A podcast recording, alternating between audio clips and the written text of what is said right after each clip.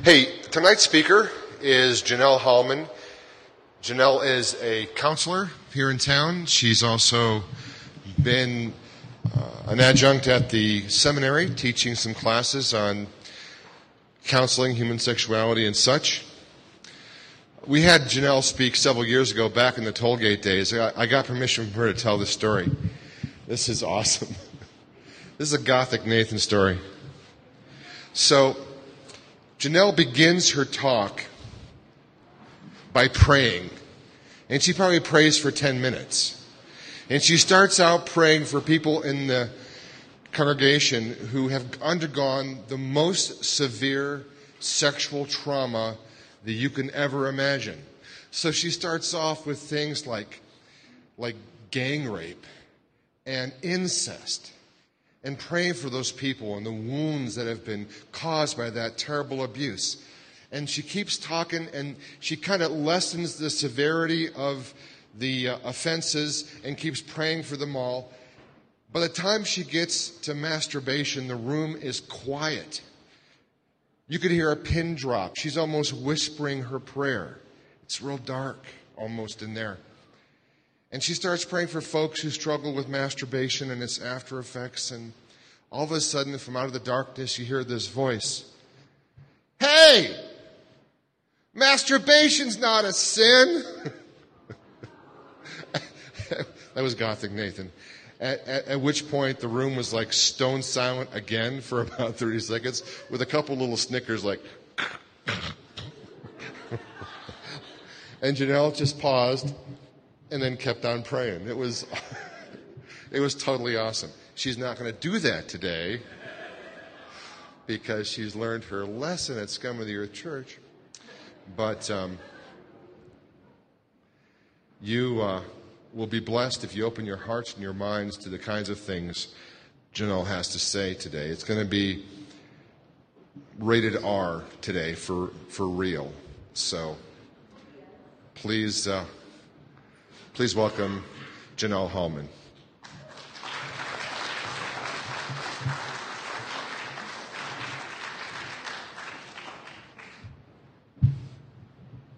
Good evening, everyone. I carry a bag wherever I go.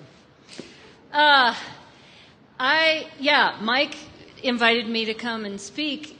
See, he always asks me to come and speak on these really easy subjects like sexuality. And tonight he wants me to focus in a little bit more on homosexuality you know, really one of those topics that there's no controversy or difficulty. Um, so I get myself into trouble a lot because these subjects are just close to all of our hearts, journeys, experiences. Sexuality is a fundamental aspect of who we are as human beings made in God's image, and there's a powerful plan that God has related specifically to the fact that we're male and female and that we're sexual beings. And I'm not going to talk about all of that tonight, but it's powerful stuff, as you know. There's a reason that sexuality is so powerful.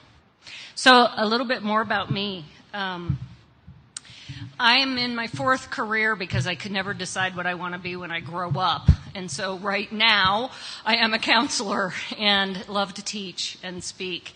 Um, about 24 years ago, I discovered Where Grace Abounds. And if those of you who were here last week, because Roger was here, right? Roger, a staff person at Where Grace Abounds, spoke, shared his story. And if you weren't here, Where Grace Abounds is a ministry available for people impacted by homosexuality that just want to understand more, people who may be in conflict with their same sex attraction, people who aren't, but just want to be in the presence of people who love and accept them, um, friends and family members, just any, really, it's really open to anybody. And it's an incredible community like you have here. Incredibly open and loving and full of grace where grace abounds. So I found out about that ministry several years ago because a couple of my girlfriends became sexually involved and were attending, we did home church back then. And none of us really knew or understood anything about that, but we loved, we knew we loved these women and wanted to walk with them. And so we we did eventually find out about where Grace Abounds, and several of us kind of went down there to learn, and I was one of them. And uh, I just found it, it was an amazing place to be, sitting with people who were honest about their lives. And it really impacted me. Um, I was g- going down there to help my girlfriends, but I was really personally impacted and knew that I had a lot of issues in my own life that I wanted to look at. And so I kind of became a member at Where Grace Abounds and sat in support groups for years and eventually decided God was really calling me to walk alongside people, especially people with homosexuality, homosexual feelings. Um, and I had a real burden for the church to begin to understand this issue better so that they could be a safe place for people. Uh, so that was what kind of launched my beginning in this area. And after several years of hanging in support groups, I watched the women. And they, they would kind of come into the community and be for a little bit, and then they would disappear. And the men were thriving in this community. And so I watched that for a couple years and I thought, I think the women need something more. And I thought, I, I think they need something more one on one where it is really safe, really a safe place. So that's when I went to back to school and I went to Denver Seminary to get my master's in counseling, knowing that I would specialize in female homosexuality. And little did I know that when I graduated and started my private practice, that sitting with the women um, I learned nothing. I knew nothing. Uh, I felt so ill, in, and I'm, that's not a statement about Denver Seminary. It's a statement about, um, you know, you, you have book knowledge. You learn book knowledge, and, and that's as good as you can get as what's on the written page. But when you're sitting with people, it's a whole different ballgame. So I spent probably five years letting my clients teach me and just teach me about their journey, teach me about their lives, teach me about the pain in their life, the struggles, and um, and it was amazing. It was amazing to discover and learn about women, especially women who um, I work with a variety of people, and I'll, we'll talk about that in a minute. Um, but but women who call themselves lesbians or women who don't want to be lesbians, real mixture. Uh, so um, about eight years into my journey as a therapist, I thought, I think I need to write a book. And kind of had a feel even early on that I might be the one to write a book because nothing was out there on female homosexuality. And that's true in a lot of counseling issues. Books are written about men, for men or boys, because a lot of the research is done on males. And there was just so little for the women. So I thought, okay, we'll do this. And, and that ended up being um, horrendous. It was just, it was, oh my gosh, what can I, I can't even describe how hard it was. Um, and I had contacted everybody in the United States who is working in this field. Will you please write this book? I'll help you. I'll give you everything I know. But they were all like, no, we're not going to do it. You are going to do it. We'll give you everything we know. Um, so uh, I started by interviewing about 50 women and, uh, all around the nation, and then interviewed mothers of lesbian daughters and interviewed other therapists, and then started compiling. I had to go through all of the scientific research, all of the literature on female homosexuality, and then try to put it all together, and it was absolutely overwhelming. And I thought it was going to kill me seriously. And about four years into it, you know, it's you don't think what it takes to write a book. You just don't think, not to mention a research based book. Um, thought it really was going to ruin my life. And I would have people speak into me during that process. And if I hadn't had those people, um, I, I may have quit. But I remember one woman said, Janelle, I just keep getting this vision. I keep getting this vision of all these women. I work in a patio room. We have a room with kind of all glass in the backyard. And she said, I get a picture of all these women standing outside looking in to the window. And they're waiting.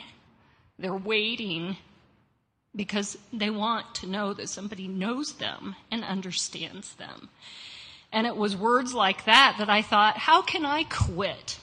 How can I quit when the women I work with who are striving for the life that they believe God has for them, they are in pain and they are working so hard and they feel like their journey is endless.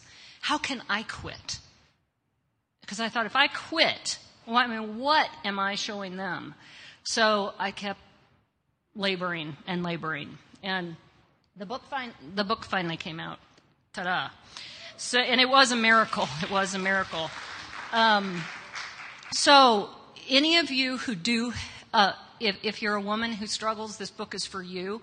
I wrote it for counselors um, because my publisher wanted it to be for counselors. But I knew the women by, by the time I got this book done, and I knew that they're intelligent, gifted women, and that they would read a book in the way that I wrote it. So it's it's really for the women, but it's for therapists, parents, love it. Um, if you have a loved one and you want to understand more, um, this is the book. So there's a few back there on the table. Um, if you want them, they're 15 bucks. Okay. I am a counselor. Um, I have five therapists who work with me. We're up in the Westminster area. And our philosophy in counseling is to just meet people where they're at and try to provide a safe place for you to journey, to just be able to talk unload, um, try to figure out what's the next step, whatever it is that you're facing. Um, and that is, that is our ultimate aim and goal. And we do not come with judgment, and we do not come with our own agenda. But we also do know how to support people and maybe give you some guidance. And we do um, can do reduced rate counseling. And I don't want, if you really need somebody to talk to, I don't want to turn you away. So you just tell us what your situation is so that we can work with you. So there's some, I got some cards and brochures too. Okay.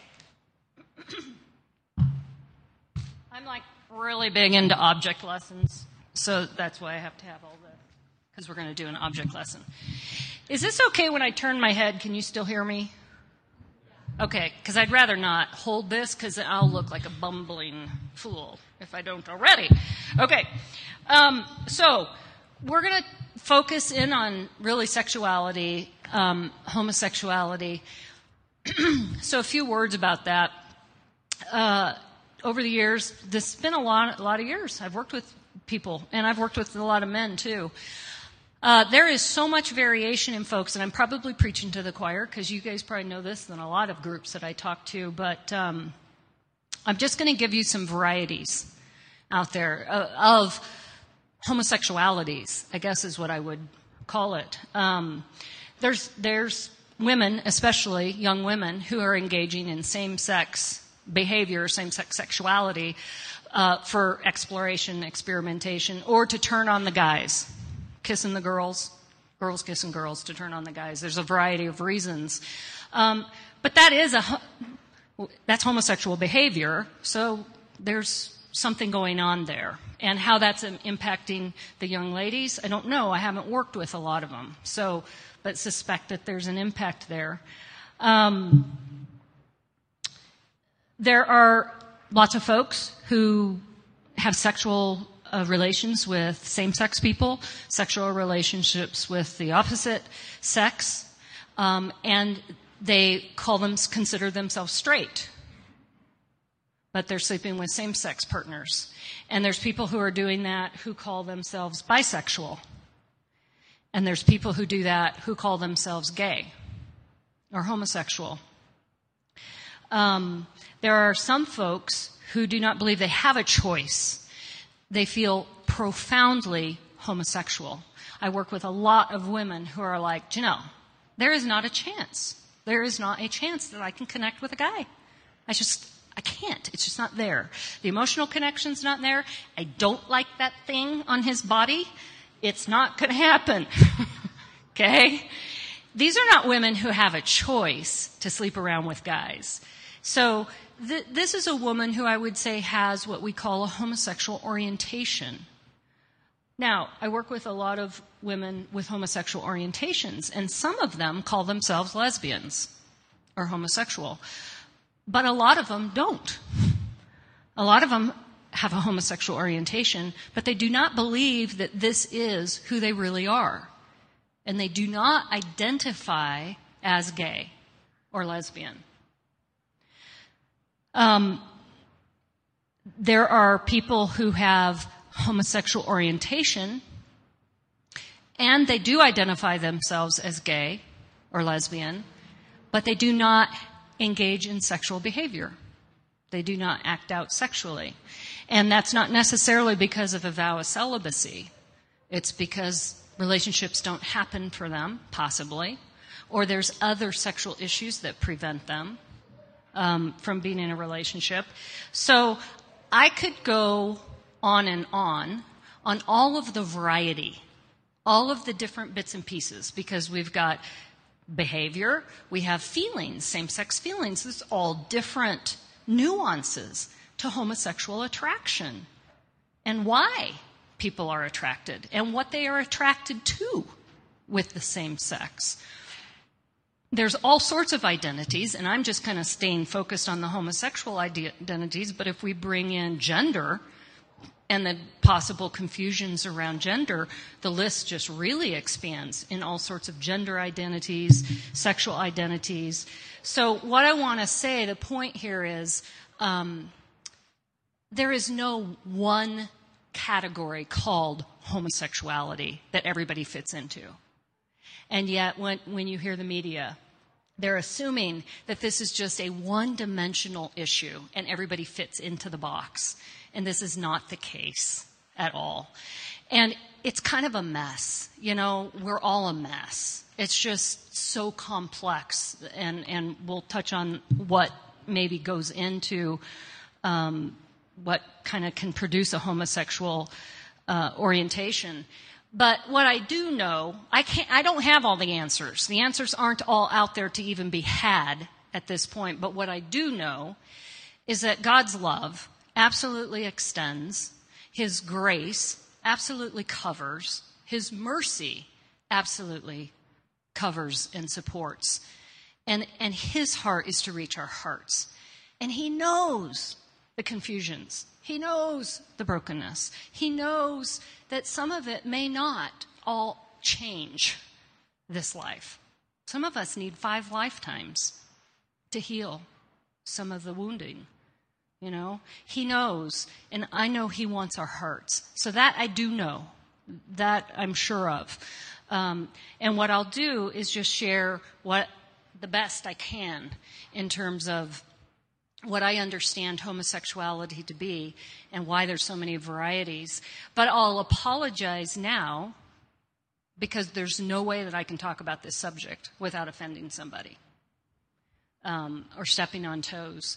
There's just no way. It is an impossibility. It has been for many years, but it's worse now. It's actually gotten harder over the years to talk about this subject. So my intention is to not offend. My intention intention is to not judge. My intention is to not categorize unjustly. But to be able to talk about an issue, we kind of have to talk in generalities, you know? Otherwise, we just can't get any understanding. So I just apologize now and if you get really upset, you can come and talk to me afterwards so that we can sort through it. So, so what I want to do is to build a life so that we can just see how how life really, really profoundly impacts our sexuality, our relationships, our intimacies, our identities. Um, and then I'll and then I'll focus specifically more on female homosexuality at the end. So, all that is human, everything that is human, involves what we call nature, which is genetics, biology, hormones, body shape, size, organs, how our organs are shaped and sized, uh, all the physicality, right? Nature.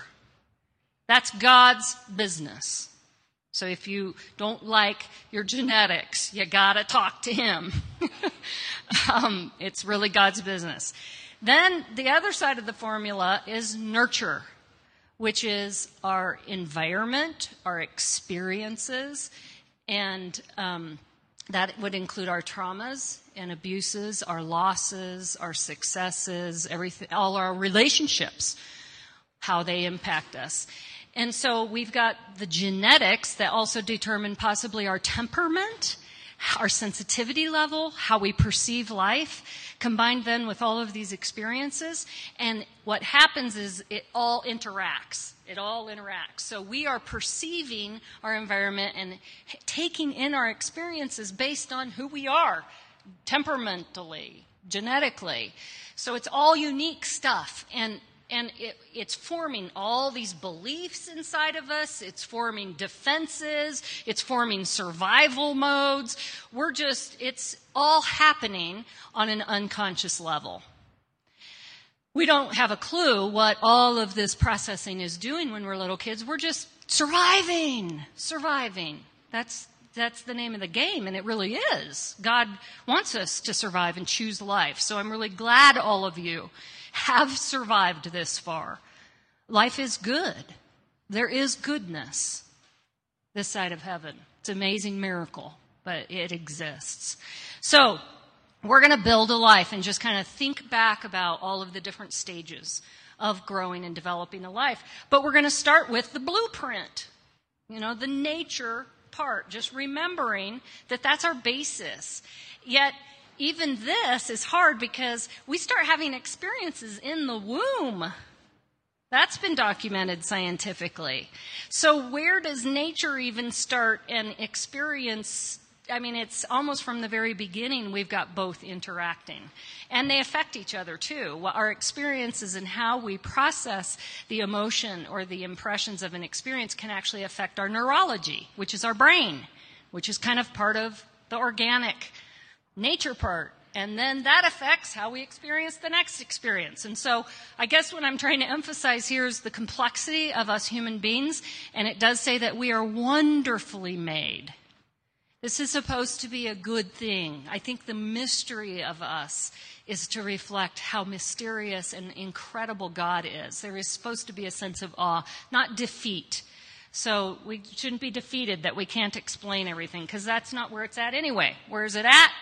It's at, it's in the love that heals us. It's in relationship.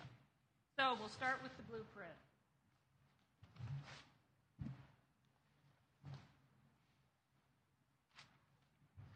Big old blueprint. Okay.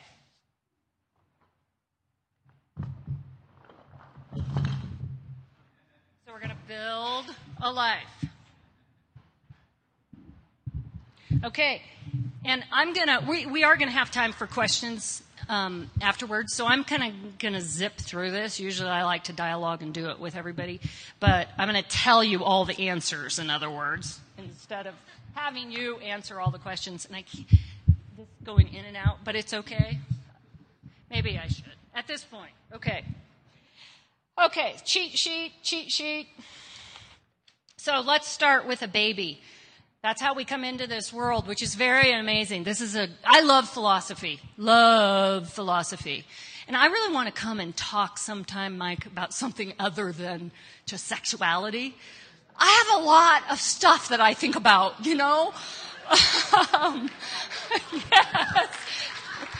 And you know what? Nobody wants me anymore. I think I'm too scary for, I don't even have speaking engagements anymore. I don't know what the deal is, but, but uh, yeah, the thought of coming into life as a, this vulnerable baby who cannot survive without others who are bigger.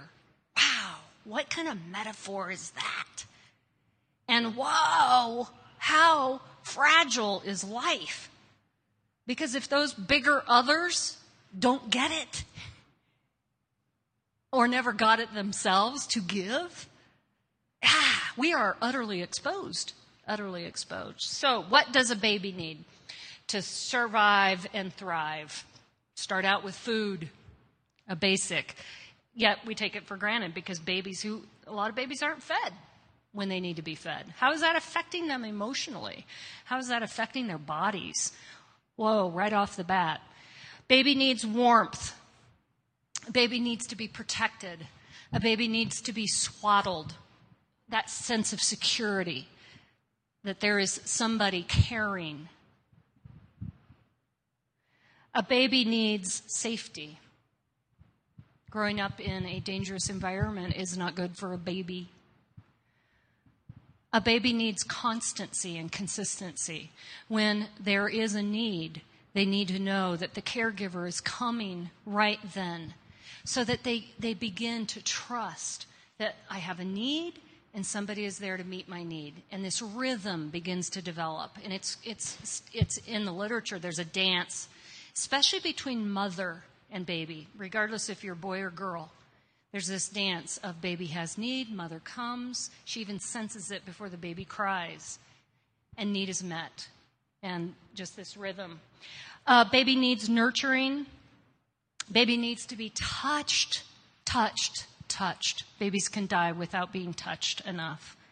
It's, it's incredible. To touch is to bond. A baby needs eye gazing to be able to look into another's eyes. That is also a bonding experience. It's what's tethering the baby to this world, literally to this world. So the eye gaze. So the baby's needing this sense of solid, warm attachment. A baby that has a sense that they are literally abandoned and out on their own is devastating for the development of the human soul. Baby needs to know they're attached and that they're attached to something that is good. That is good. And out of all of this, a sense of trust. This is fun, fun, foundational for a healthy life is a sense of trust that all is well. And now I can continue to grow because that's what it's supposed to be about. A baby shouldn't have to be worrying about how to get their needs met, nor should children. But they should be about play, and just learning and growing and expanding. So I know that as I speak this stuff, I'm talking about the ideal life, okay? And I realize that most of us didn't even have what I just spoke. Um, I didn't, I wasn't touched or held in my family. I was never told that I was loved. There were no words spoken in that regard. So I know the deficits go deep, and we'll talk about that in a minute. But we, it's important, you know, for those of you who really want to heal um, to know what's the vision. you know, what's the vision of wholeness? What do I need? Um, why am I this way? So that's what I'm doing is trying to cast a little bit of direction and vision. So let's go into toddlerhood. What do two year olds need to survive, to thrive? They still need all this basic stuff for sure. Um, but boy, at this stage, they're really needing encouragement. They're needing direction. They're needing um, a lot of opportunity to learn, to play, stimulation. Because we want to introduce them to the world, because one of these days they're going to be out on their own. So they're moving out into the world. They really need that sense of security that they have home base. They can come back to mom and dad. So this stage, this bottom stage is so important. So a, a, child growing up, maybe three or four years old, is needing affirmation. You can do it, buddy. You can do it. Yeah. That kind of affirmation, that kind of support. And they need little friends.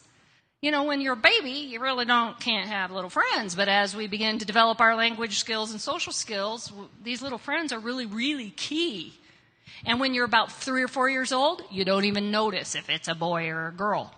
You don't. But you hit a little older, and all of a sudden now, the boy, girl, and kids will do that. Boy, girl, I'm girl.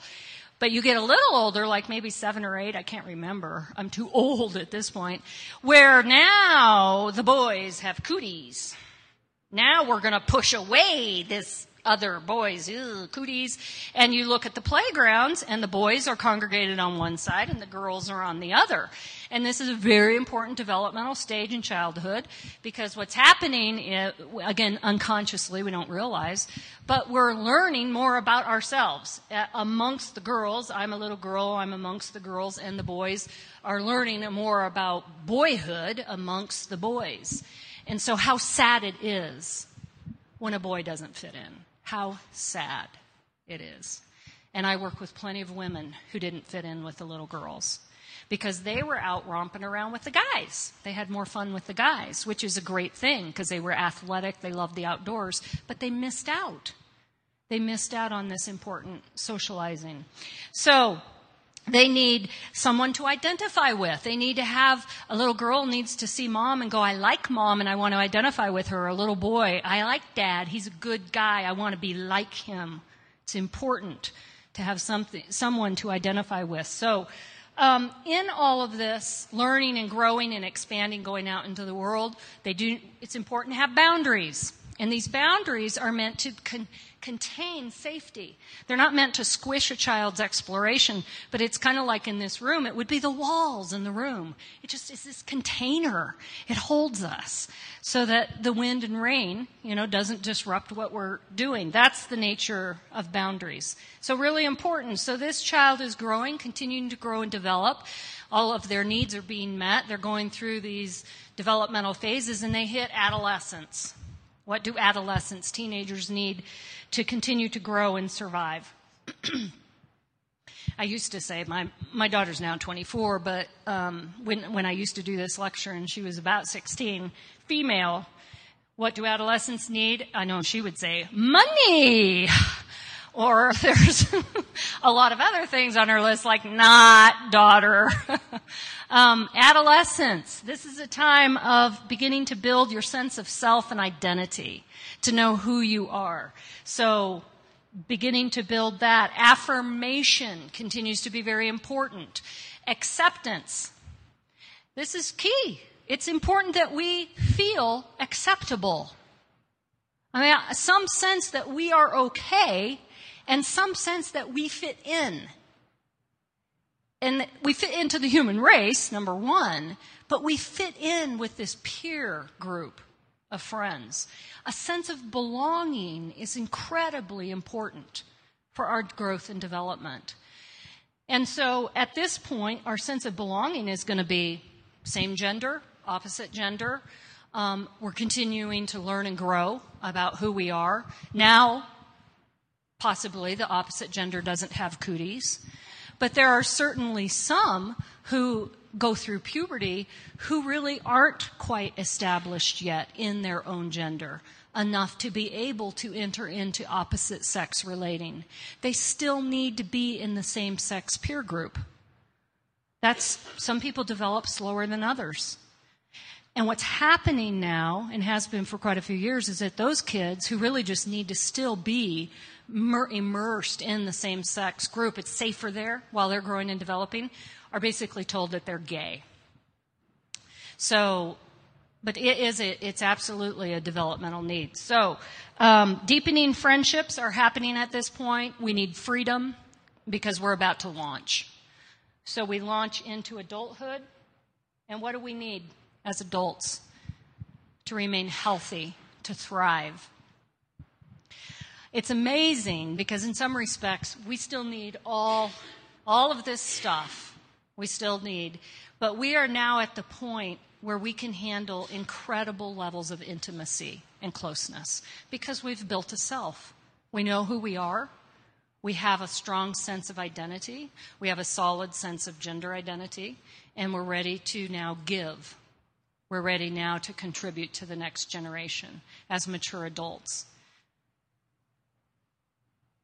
And we've got the capacity now to enter into a covenant relationship with another where we say, I want to tell you all. I want to give all of me to you. All of me. And this is risky business because it's major nakedness, major exposure. And I need to know that you're not going to walk away. I need to know that you're committed. And that's why a promise is still really, really important, regardless of where our politics go in terms of all of this stuff. A promise is absolutely important for our soul, that covenant promise. I will stay. I will love you because we're now able to enter into this incredibly profound intimacy and oneness. Oneness. And we adults also, um, besides deepening our intimacies, and we need relationships, we need friends, we need communities, we also need that sense of meaning and purpose. What am I about? You know, where, how do I leave my mark? So it's incredibly important that we're now living out of what we believe God has designed us for the meaning and purpose. So, quickly, if we look at these, these are representative of stages. There's different kinds of love that are operating, and it's really kind of cool. This first stage, which was the baby stage, the, the kind of love that's most important at this stage is, is mom love and dad love. It's motherly love, storge. Very significant. It builds the foundation of our soul. And then the next stage is um, childhood, and the significant love that emerges in that stage is friendship love, phileo. Absolutely essential for our de- development. Very important. Friendship love is when you, you grab arm to arm and you know, little boys who love baseball or something, or maybe certain types of mystery novels, and they sit and they talk about that thing, or they're playing computer games together. So they're side by side going after whatever it is they love. That's friendship. This next stage in adolescence, we do go through puberty and sexual feelings do begin to emerge. And with the sexual feelings, romantic feelings begin to emerge. And a romantic love is very different than friendship love because friendship love is we're hopping along, you know, moving towards our passion. But all of a sudden, romantic love is, whoa, it's you that I want. It's not that out there, you know. Now we're into this eye gazing. And this is really interesting. Eye gazing can't hold yourself back from touching, right? Touch is so powerful. Eye gazing, holding. Whoa. Looks really similar to what's happening down here with mother love and dad love um, there's something happening, there's a mirroring happening with romantic love that takes you back to that eye gaze, that may even take you back to a primal place at some level. Now, romantic love does not have to end in sexual behavior, by the way. Um, in our culture, it typically does, but it doesn't have to. And um, I have several friends who have chosen to remain um, celibate in their engagement for the sake of deepening emotional intimacy with their spouse to be. It wasn't because of just legalism, it, they, but they made a choice to refrain so that they could really stay focused on the emotional relationship and deepen getting to know one another. Um, uh, and they have incredible stories. It's incredible stories. So it's just something to think about where, wherever you're at. Um, but this block kind of represented the covenant promise between a man and a woman, um, committed to really share their all. And that is where I believe we've now got the adult maturity to handle the sexuality. It is powerful, like I said, very, very powerful. God has a plan. It's meant to image the Trinity, the oneness here that happens in sex is meant to image the, the pleasure of oneness in the Trinity. And there's more. There's more that it's doing, but it's very powerful metaphor. God uses it. Spirituality is connected to it. So, sexual love, that one can represent that type of love. So, let's just take a look, and, and you probably know if we don't have the ideal life, we don't have the perfect life. Um, and what if trust? Was not established? And what if you didn't grow up in a safe environment? And what if your mother was deeply depressed and didn't know how to bond? And what if you were abandoned and you didn't have a father to start with?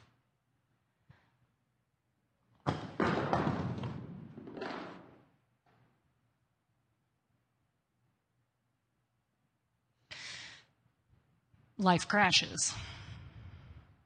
And this is more what it begins to look like on the inside. So there are lots of holes. There's a lot of loss and emptiness. And yet, don't you know the longings don't stop? We are starving to know who we are. We're starving for that acceptance. We're starving for touch. We're starving for affirmation. We're starving for connection. And, you know, sexual love sometimes can be the closest thing. It has that eye gaze that we didn't get from mom. It has the touch that we may not have gotten way young. It has the closeness, the connection. And it's so easy in this day and age to just say, I'm empty, so let's just fill it with that. But it's not the right kind of love. It feels good, it may get you by, but it's not the right kind of love to heal what's really missing, what's really hurting. It won't heal you. There, but there are other ways to get some of the blocks filled in. So, another devastating part of all this is when you bring abuse and trauma in, it's literally like exploding blocks inside of us. It just explodes blocks.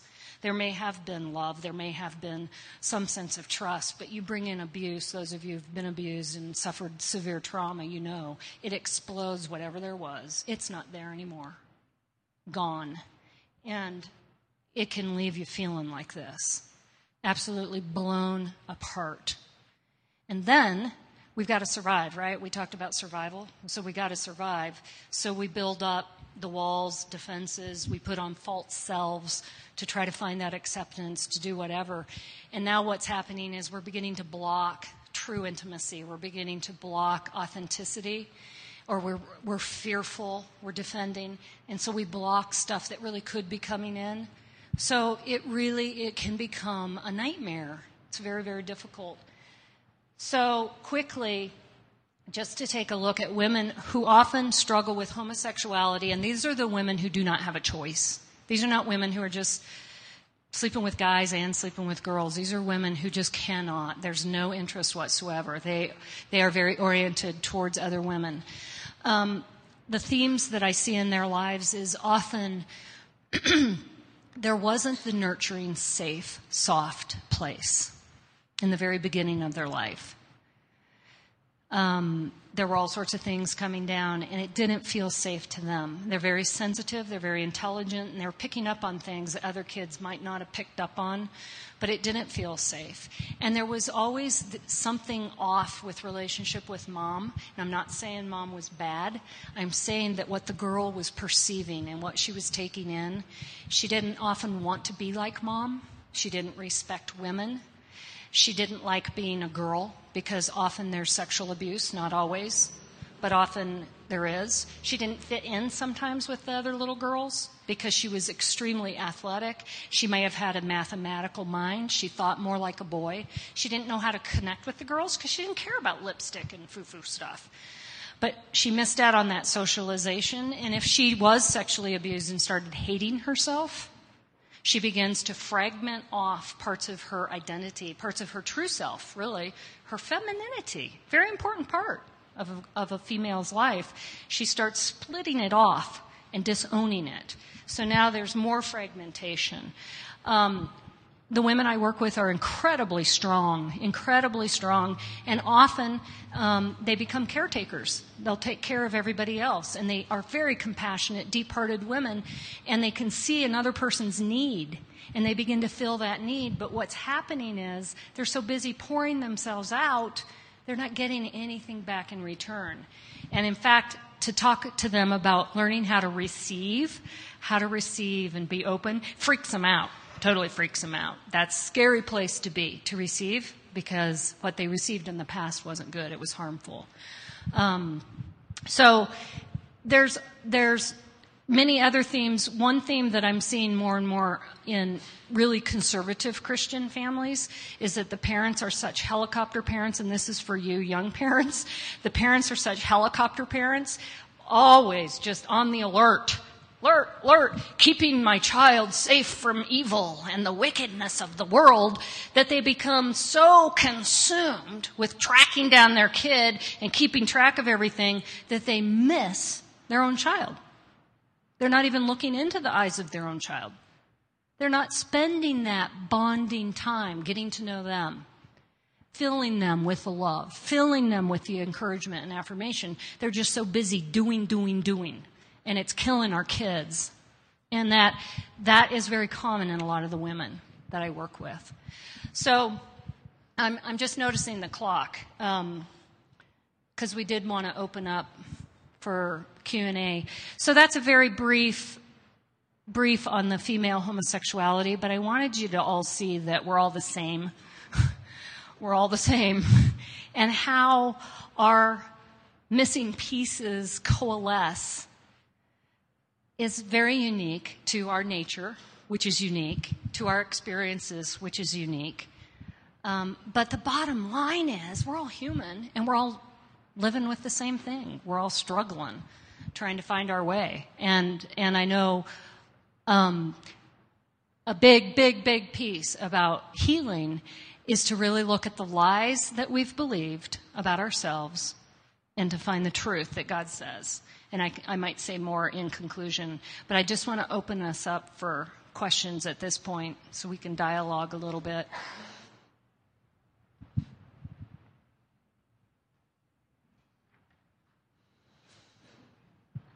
So, thoughts, feelings.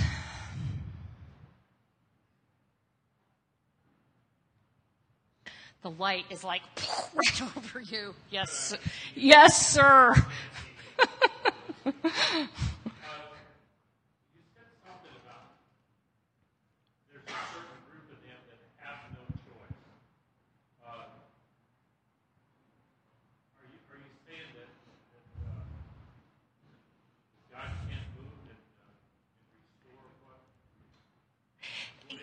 Yeah, no. The choice that I'm referring to has to do more with their sexual behaviors because we, there's so many different variations out there these days.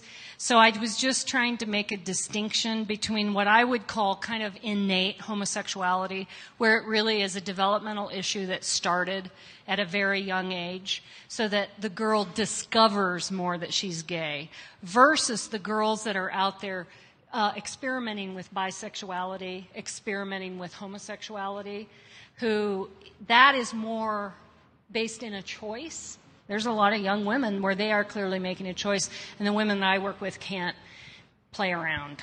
Um, they feel very strongly this is just who they are. So it's more a distinction, is what I was making. But yeah, in terms of possibility of change, um, the game is on. It's a wide open territory. There's all sorts of aspects of our sexuality that we can change, and we do so every day and don't think about it.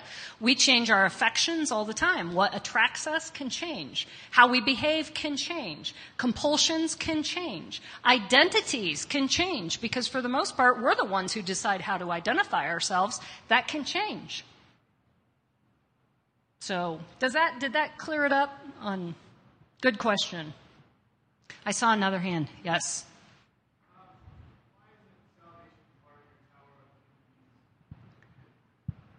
Why, say that again. I didn't hear all of it. Why isn't salvation of human needs? Yeah, well, very good, sir. Um, because I'm just like talking like a psychologist now, aren't I? Um, and you know what I used to do, which I just haven't done for a lot of years, is after I built all this and then talked about all those different kinds of love, then I talked about a fifth love, which is agape. God's unconditional, perfect love. And it basically looks like this completely envelops, completely surrounds, and completely lifts up. We are literally in His agape love. And so we are made for God. Absolutely.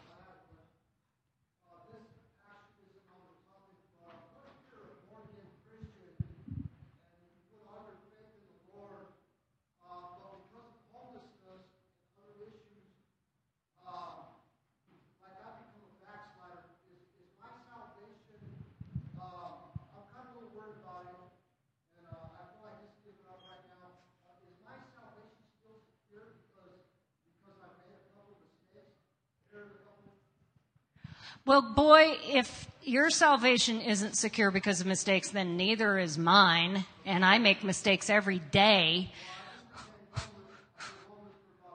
Yeah.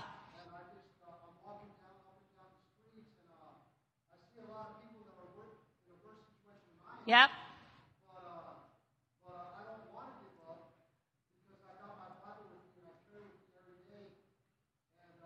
Don't give up. Don't give up. Yeah, he and he know what? He's a weird God. What can I say? He doesn't answer our prayers all the time.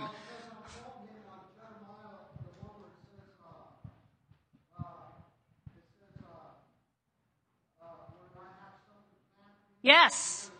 Yes. Yes. Yeah. Well, here's the thing that we know for sure. God does not change. His love, His, His acceptance does not change. So that's what you can count on, is His ongoing love. So you trust in that, not on what you do or don't do. You tr- it's all right. It's all right.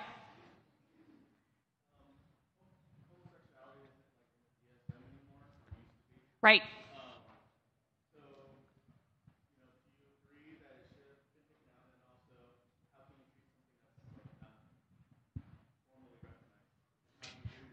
Okay, the question is homosexuality is not considered a mental disorder anymore by the American Psychological Association, and so he's asking how can we still treat homosexuality if it's not a diagnostic issue? Um, the it was taken out. The, the short of the story in terms of how it was taken out is it was basically voted out by 13 people in 1973, I believe it was. It was not a vote of the entire um, organization, and in fact, the surveys that they did, they would have never gotten it voted out if they had done that way. It was a political movement within the APA, so it was taken out. Do I agree that it should have been taken out? Maybe, because it does give us. Uh, it does give, leave the sense that homosexuals are extra mentally ill, and I don't agree with that. Um, so, in that way, it takes away some of that mental illness stigma. Um, how can I treat it? If I have somebody comes to me and says, I don't believe this is what God wants for me. I have a severe issue with my homosexual feelings and attractions, and I want something more with my life. How I treat that is my ethical code says that I do not impose my agenda on my clients. Number one, every client has the right to autonomy. In other words, they get to decide, and every client has a right for self determination. They get to choose how they want to be in this world. And so, on those ethical notes, I can align myself with a person who wants to explore options. And likewise, a woman who is gay and wants to embrace her homosexuality and integrate it with her Christian faith, because I primarily work with Christians, um, I do not impose my agenda on her. I allow her the autonomy. In fact, I want to bless her with autonomy because it's a part of her development. And um, I give her the right to self determination, to stay on the journey that she's on right now. She's on a journey. I don't know where she's going to be 10 years from now. And so I work with women who are gay identified who just want healthier relationships, healthier life, life in general. Um, so I practice what I preach. This has taken a lot of years for me to integrate all this. Um, but I believe very, very strongly in that, that people have a right to decide how they want to live. They have a right.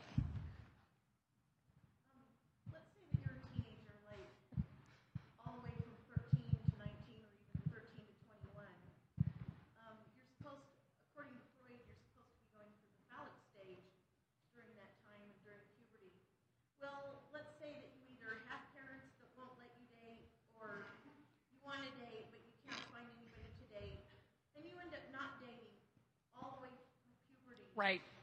Does this mean that you won't develop normally as an adult or not have a normal genital stage, as Freud puts it, or, you know, what would you expect to happen? Yeah. A teenager wants to date, but they either can't date and that's, And that's common. That is common. So you bring up a really good question, which I love the answer to, is good news. In terms of growth and development, we do have all these developmental stages. The good news about growth and development is it's fluid. Even though we may not have gotten what we needed down here, or we didn't experience what we needed here, we can always return. We can always return to that and continue to work on our growth and development. We can continue to position ourselves to receive some motherly love, to receive the fatherly love through mentors, through, through church friends. We can receive. And, you know, adolescence, if we missed our adolescence, so to speak, we can pick that up in adulthood. And if there's something blocking us from finding people to connect with, if you want an opposite sex relationship, then we work on it. You just look at what might be there that's blocking that, that's prohibiting it. That's the good news in all this, is that we can heal, we can grow, we can continue to grow. It's an incredible thing. What if it is a stigma from a mental illness? Because, I mean, I'm finding for myself that my stigma has just totally destroyed my love life. I, um, I've had one long-term relationship, got married, and got divorced, and now my daughter is 12, going on 13, and I don't have custody of her, and people that are taking care of her won't allow her to date. Yeah, she, you know, she may be fine because that's she's young. Yes, yeah, yeah. Not all of us have to be dating at 13. That's okay. Some of us don't wake up until we're 25 or 35. Yes, sir. It, that's you. Yes.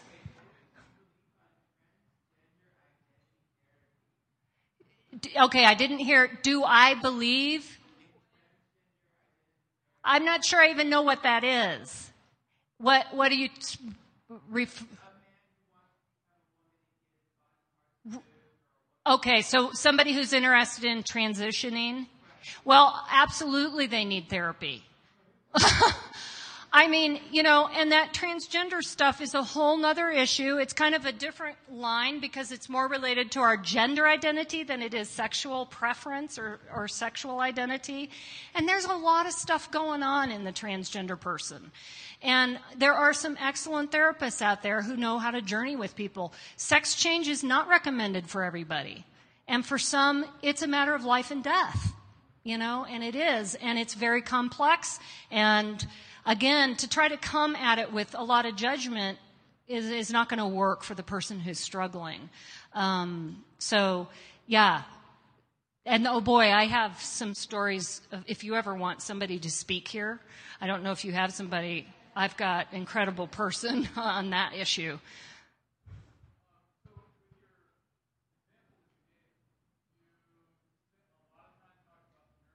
Right.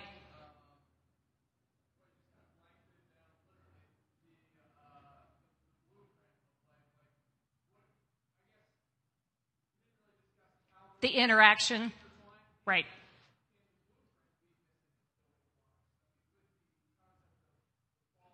Yep. Yep.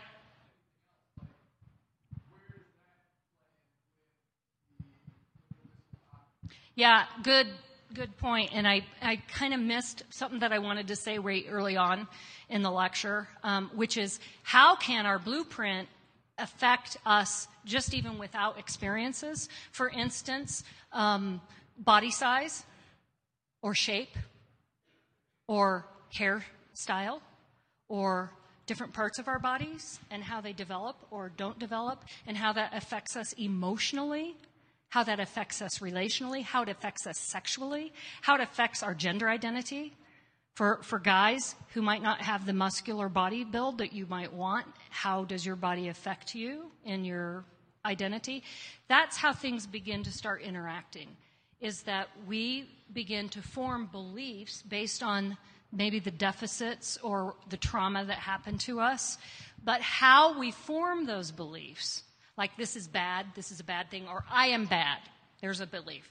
I am bad is going to depend on our genetics. That depends on how we perceive. It depends on how we process. It depends on whether we're sensitive or not sensitive. Because for one kid, a situation can totally devastate them because they're sensitive. They pick up on stuff, and another kid doesn't even notice it.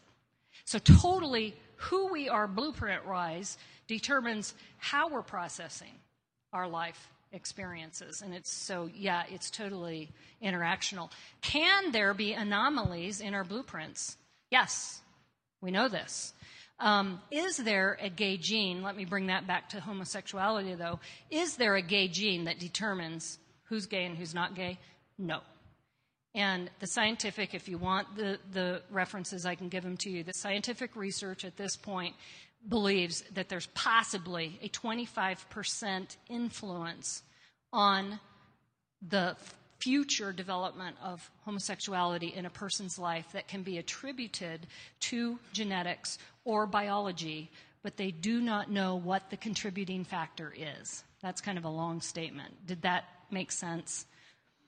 So there's something influencing homosexuality that comes from the genetics, but it's not a gay gene. The, the research is saying 75% of the influence on homosexuality development is coming from the experiential developmental part of life. So it's not so simple. I wish, you know, I wish it was just one factor and we could say that's it. So no gay gene. They're not even researching for a gay gene anymore. They're looking at other contributing factors. Well, maybe level of sensitivity is a genetic contributing factor. Maybe gender nonconformity. My clients um, often are very athletic and are more like men than women. And it's natural for them. This isn't a brokenness in their life. They're mathematic, they're engineers, they're, they're incredibly athletic. That's called gender nonconformity. That's genetic. That is a genetic component. Wow, that does have some influence because it can confuse girls growing up in terms of their femininity. So, am I answering am I answering your question? Yeah, okay. And Mike, we're way over. Yeah, okay, good. So we'll wrap it up. Great talking to you all. You're wonderful. Thank you.